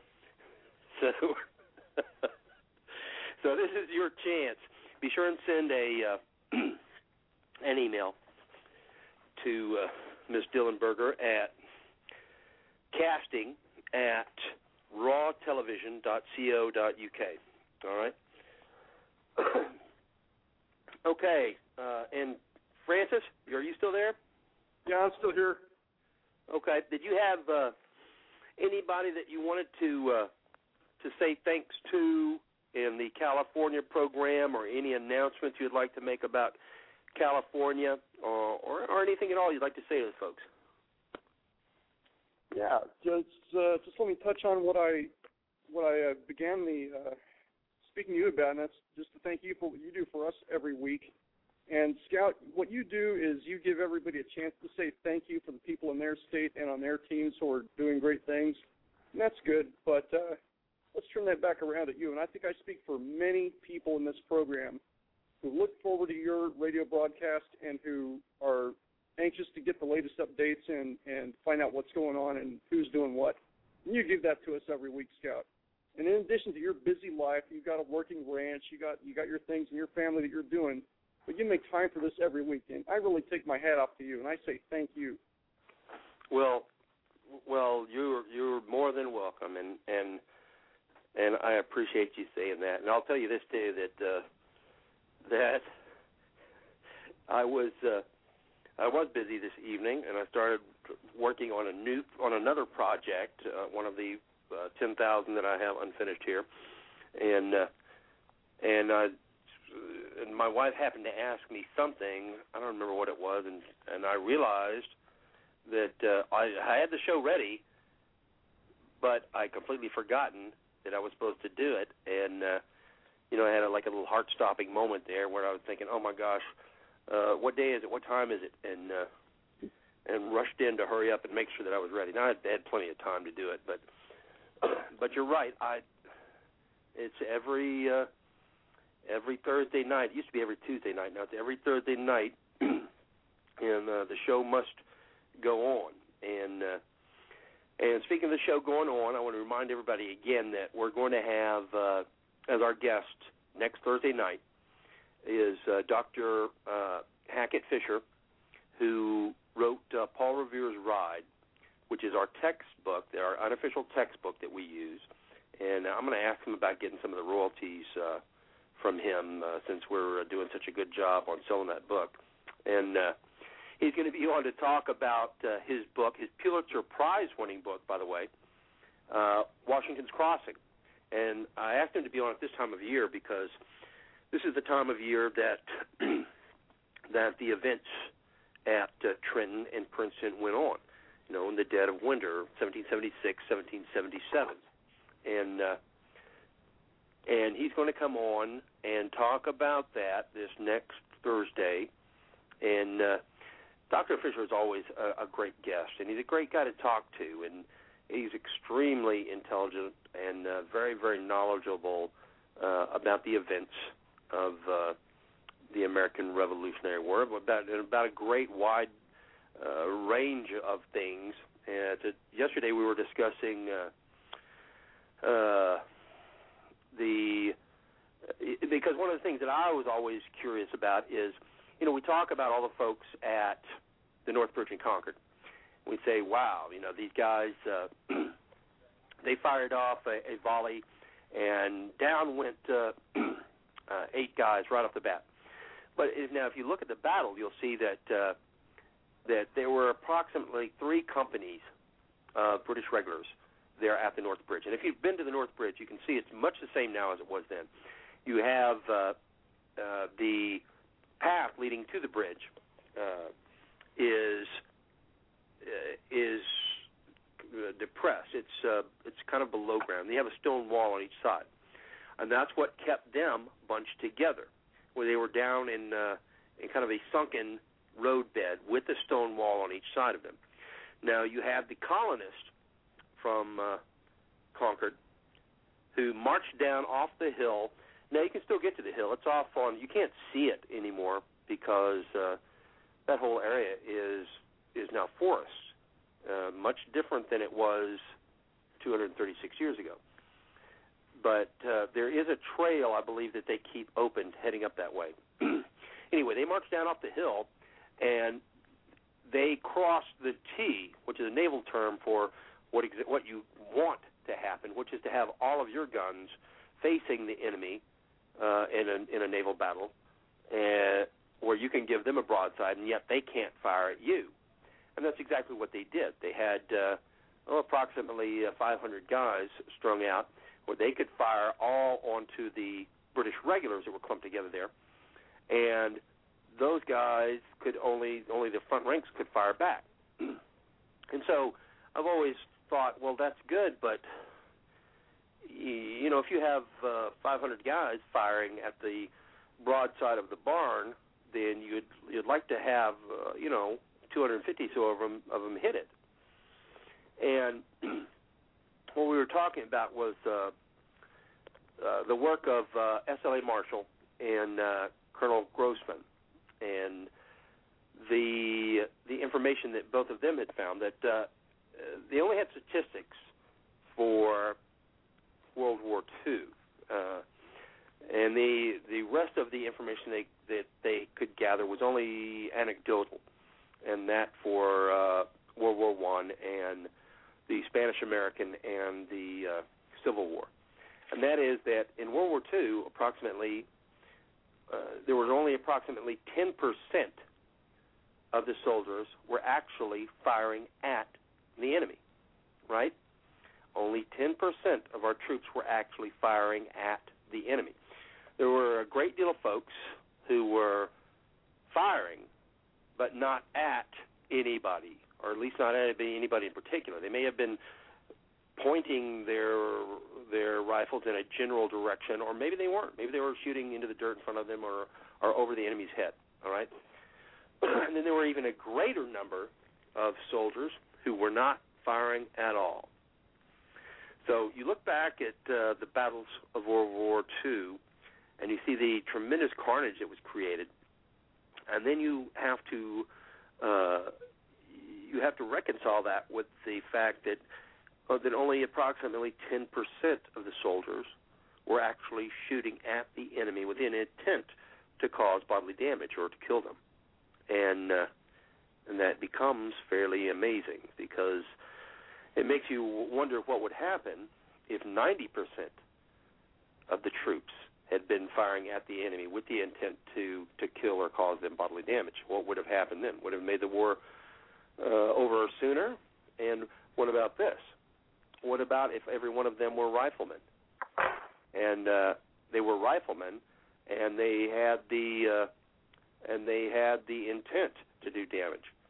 So that will make you think a lot more.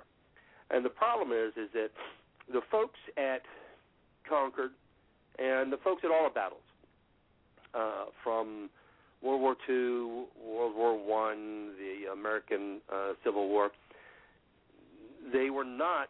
There's a there's a great inhibition that's inherent in humans, and there has to be against killing another member of your own species, because uh, because organisms that have no inhibitions about destroying members of their own species don't seem to do so well unless they have uh, unless every organism has uh, a hundred thousand offspring, right?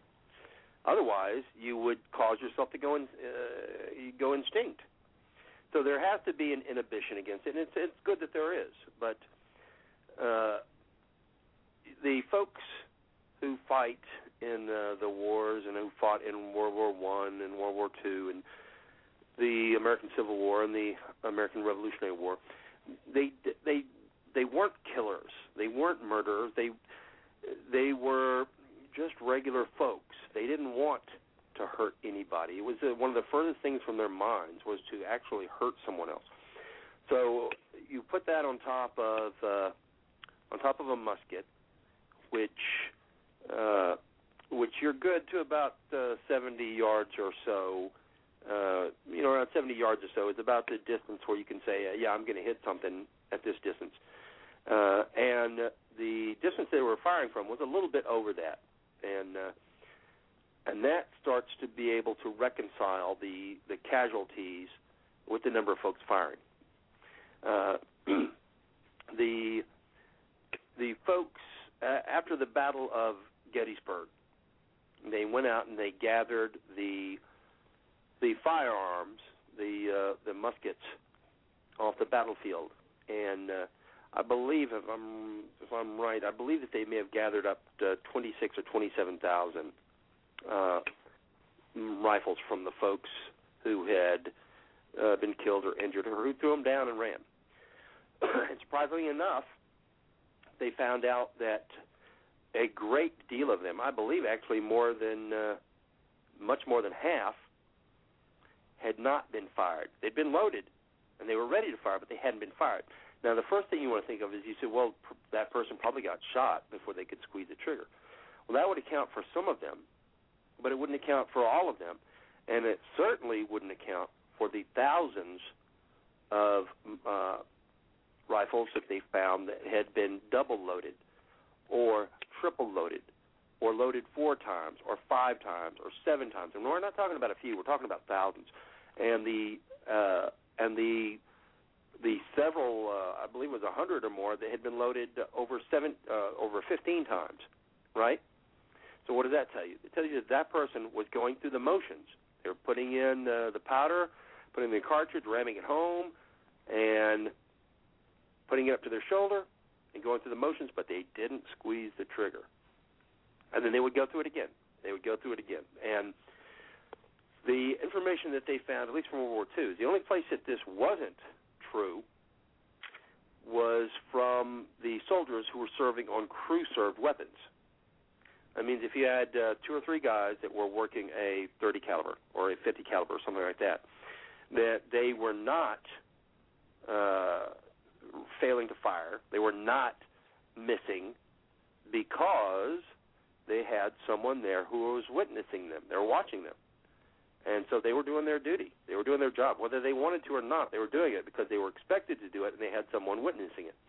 Now, they found the same things out from different units, especially uh, the units like the uh, the Scottish units uh, and uh, in uh, the American Revolutionary War and uh, and several of the other wars uh, at the, around the same time period because the folks uh, in those units they came they all came from the same towns.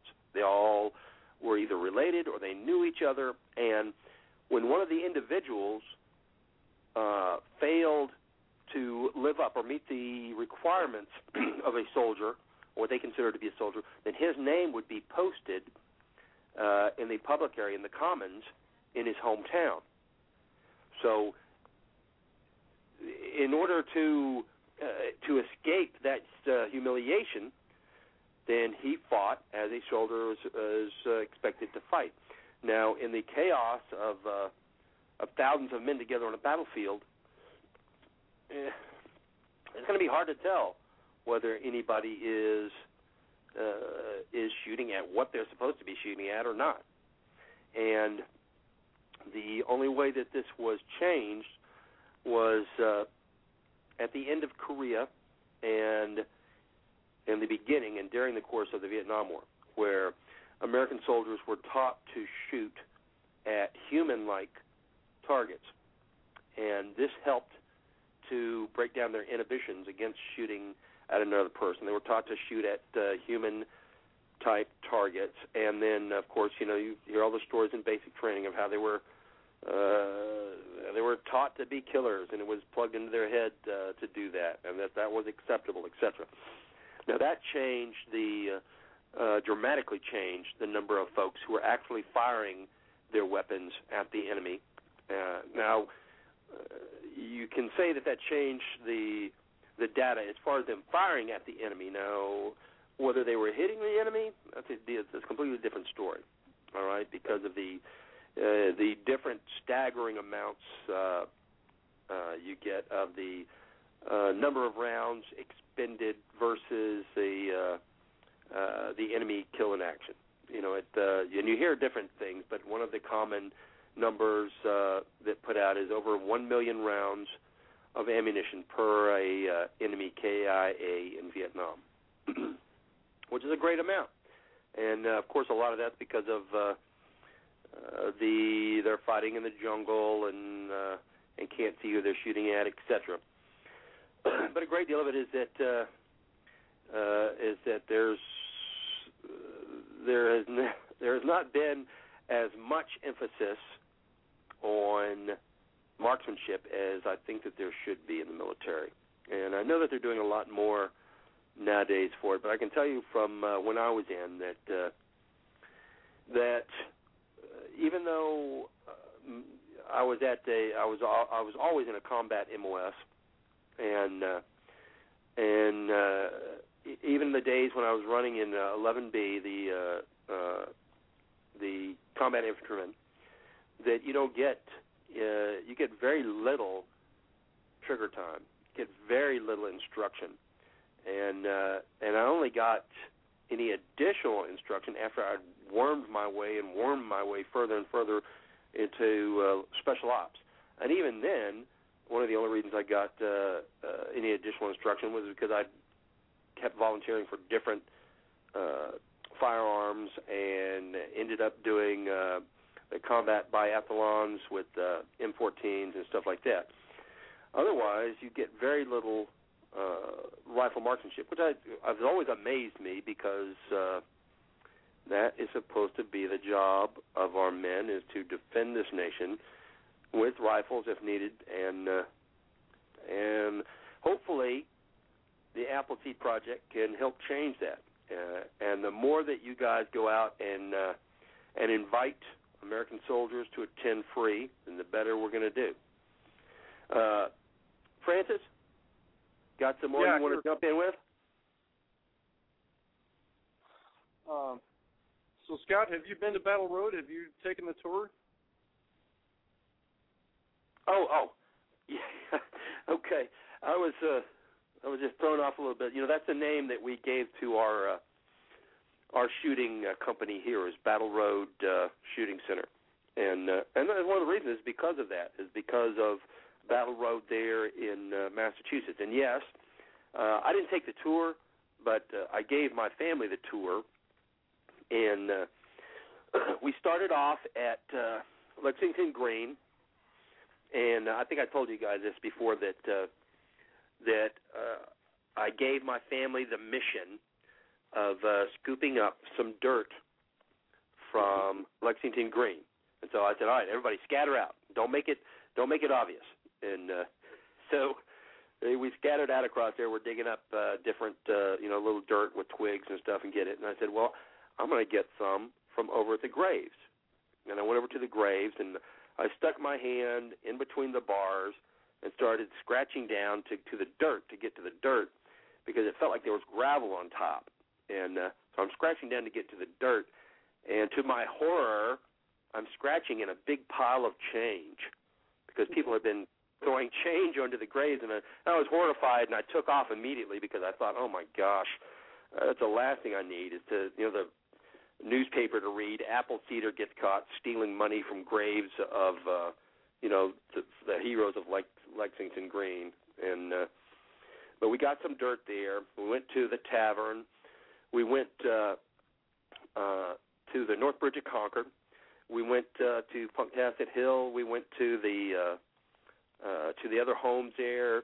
Uh, I scooped up uh, uh, several gallons of water from the uh, that had passed under the North Bridge, and then we listened to the National Park Service folks give the uh, the history of the events at the North Bridge, which and some of which I disagreed with because uh, one of the things they said was that the troops returning from uh, uh, from Barrett's Farm, the British regulars who were returning from Barrett's Farm once they heard the gunfire there, that they were able to pass uh, back into town because the militia was so confused that they were wandering around and and they didn't see them.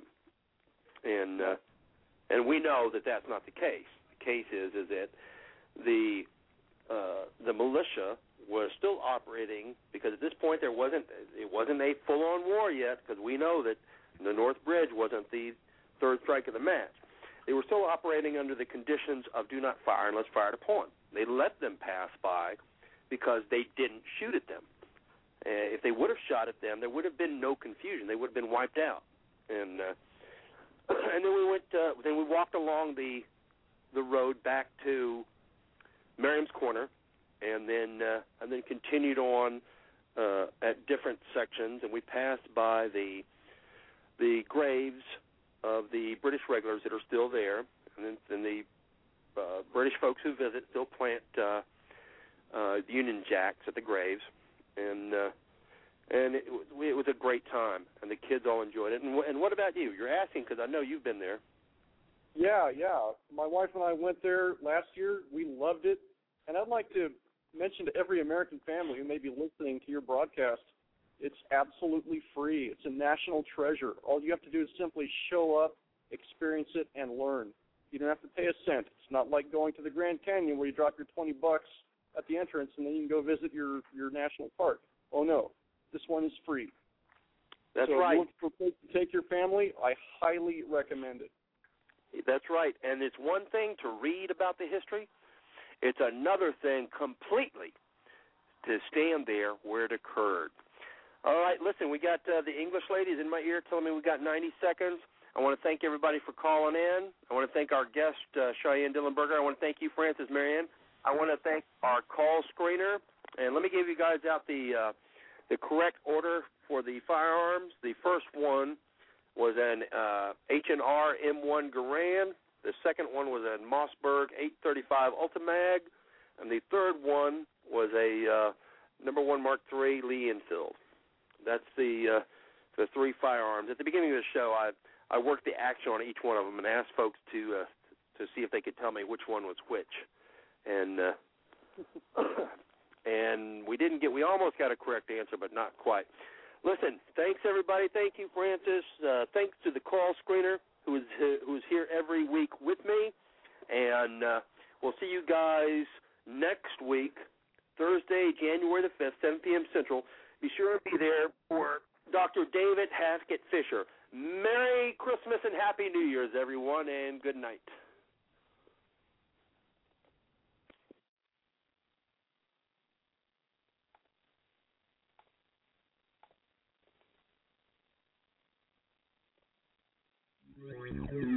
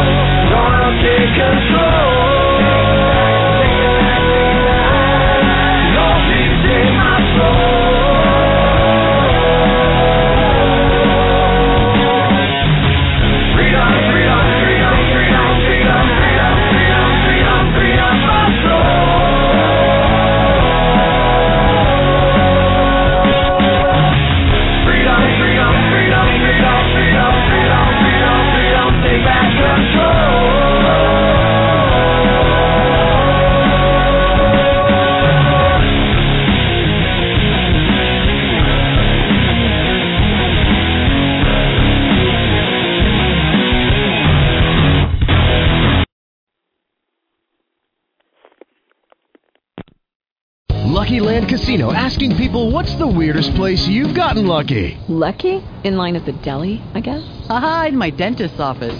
More than once, actually. Do I have to say? Yes, you do. In the car before my kids' PTA meeting. Really? Yes. Excuse me, what's the weirdest place you've gotten lucky? I never win and tell. Well, there you have it. You can get lucky anywhere playing at LuckyLandSlots.com. Play for free right now. Are you feeling lucky? No purchase necessary. Void where prohibited by law. 18 plus. Terms and conditions apply. See website for details. Join us today during the Jeep Celebration event. Right now, get 20% below MSRP for an average of 15178 under MSRP on the purchase of a 2023 Jeep Grand Cherokee Overland 4xE or Summit 4xE. Not compatible with lease offers or with any other consumer incentive offers. 15,178 average based on 20% below average MSRP from all 2023 Grand Cherokee Overland 4xE and Summit 4xE models in dealer stock. Residency restrictions apply. Take retail delivery from dealer stock by 4-1. Jeep is a registered trademark.